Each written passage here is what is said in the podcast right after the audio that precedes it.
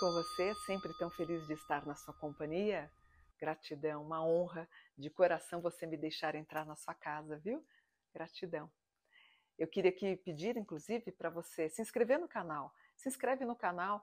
30%, 40% das pessoas que me assistem não se inscrevem. Se inscreve no canal para a gente ficar forte. Eu tenho uma representação na área da espiritualidade, eu quero crescer com você. São 45 anos de conhecimento espiritual, inclusive eu vou tratar desse tema hoje. E é isso que eu queria falar para vocês. Inclusive, eu estou ao vivo aqui na, pelo Instagram, estou fazendo uma live. Na semana passada, eu postei essa foto aqui, ó. Vou deixar aqui, ó. Tá vendo? Dá para ver bem, filha? Ó, coloquei aqui no, pro, no canal que a gente está gravando e aqui para a live do Insta. Eu gravei, eu coloquei essa foto. Essa foto aqui representa o que a gente chama de feitura do orixá. Ou, na verdade, não sei se vocês sabem, mas eu com 17 anos, eh, eu, movida pela minha espiritualidade, eu queria encontrar um lugar, porque eu já jogava abusos, né? Desde os 11 anos eu jogava abusos. Eu, eu criei um método meu. Aí eu fui indicada para ir lá para. Uh, me, me, ah, o Embu das Artes, na verdade, para falar com a Raquel Trindade. E ela me fala: olha, tem um pai de santo, que é o pai Arthur Jerônimo, passa lá, conversa com ele, vamos ver se, se ele te explica por que, que você joga os bus. E fui na casa do pai Arthur. Eu bato na porta do pai Arthur, sai uma senhora, que era foi minha mãe pequena, uma senhora negra, bonita, grande, né, de Obaluaê. Ela abre a porta e fala para mim assim: estávamos te esperando. Eu falei: meu Deus do céu, parecia aquela história do. Eu sempre brinco, parecia aquela casa do Harry Potter. Eu entro, eu me sento ele olha para mim, ele fala: Quantos anos você tem? 40? Eu fiquei tão pé da vida com ele. Falou: Como 40? Eu tenho 17. Isso já mostra que a minha alma é muito velha. Então, toda pessoa que parece um pouquinho mais envelhecida é porque já vem com uma alma velha. Aí ele fala: Seu caboclo, seu pena verde, eu olho para a esquerda, vi minha entidade com os olhos aqui, o Adna, que a gente chama, vi meu caboclo. Eu caio, né, eu, eu bolo, que a gente chama de bolar inclusive abre aqui a minha testa, porque era um chão de cerâmica, umas cerâmicas quadradinhas, era muito comum em casas do interior, e acabei ficando e raspei minha cabeça para o culto. Né, eu acabei raspando. Inclusive, eles raspam, eles abrem até um buraquinho, ó, não sei se dá para ver. Ó, eles abrem um buraquinho aqui na cabeça da gente, dá para ver? Ó, e por aqui é que eles colocam todo o fundamento dos, dos orixás.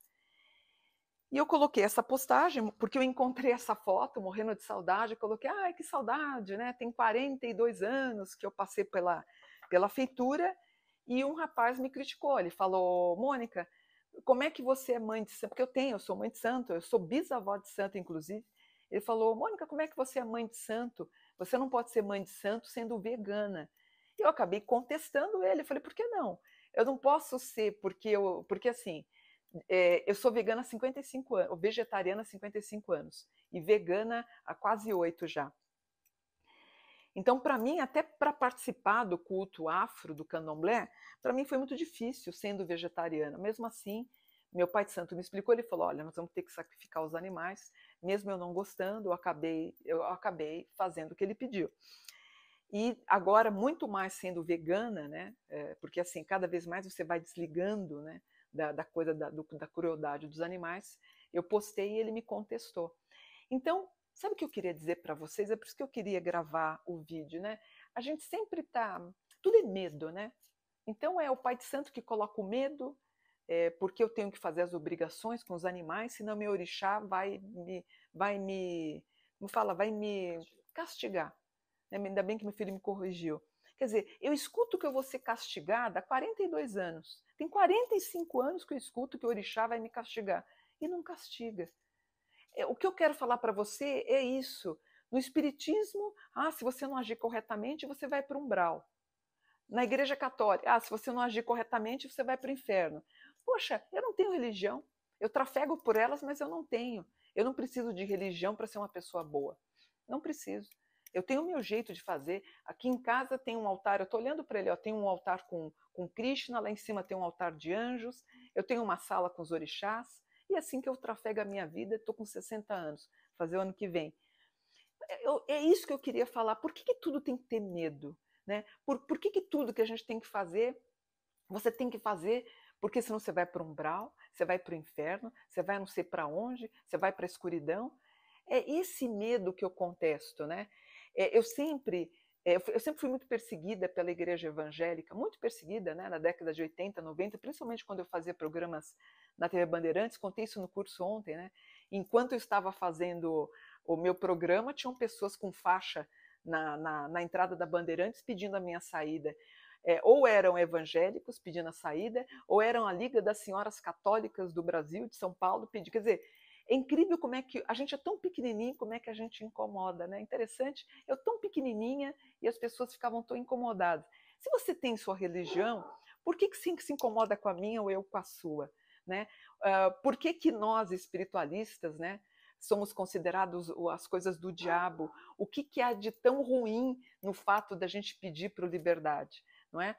Eu lembro que eu, eu, eu processei uma pastora no Rio de Janeiro, ela colocou uma foto do meu livro junto ao ex-marido dela, dando indicativos que eu, através da, minha, da leitura do meu livro, eu teria levado o marido dela a, a, fazer um ato insano com o filho dela, o que foi provado que foi uma inverdade. Inclusive, ela perdeu esse processo. Eu a processei e ganhei o processo. É, inclusive, monetariamente, quer dizer, ela, ela não quer nem pagar, mas eu ganhei. Inclusive, esse dinheiro vai ser totalmente doado para as ações que eu faço junto aos animais. O que eu quero falar é que por que, que a gente sempre é o mal? Uma pessoa que pede pela liberdade, pede pela paz, ou por que, que os veganos são chamados de radicais? O que, que a gente quer é apenas que você compreenda e entenda sobre o consumo de, da proteína animal. Não é? Todo mundo fala assim, Mônica, se você não comer carne, você vai ficar doente. Gente, eu estou com 60 anos, eu mal pego um resfriado, meu filho está aqui na minha frente de prova, né, filho? Quanto? Eu não tenho convênio médico, eu nunca tive convênio médico. Então, por exemplo, eu vou tomar vacina porque se eu não tomar, se eu pegar Covid, eu não tenho dinheiro suficiente para pagar uma UTI todo dia. Imagina eu numa UTI, que caríssimo que é, como é caro uma, uma ação dessas.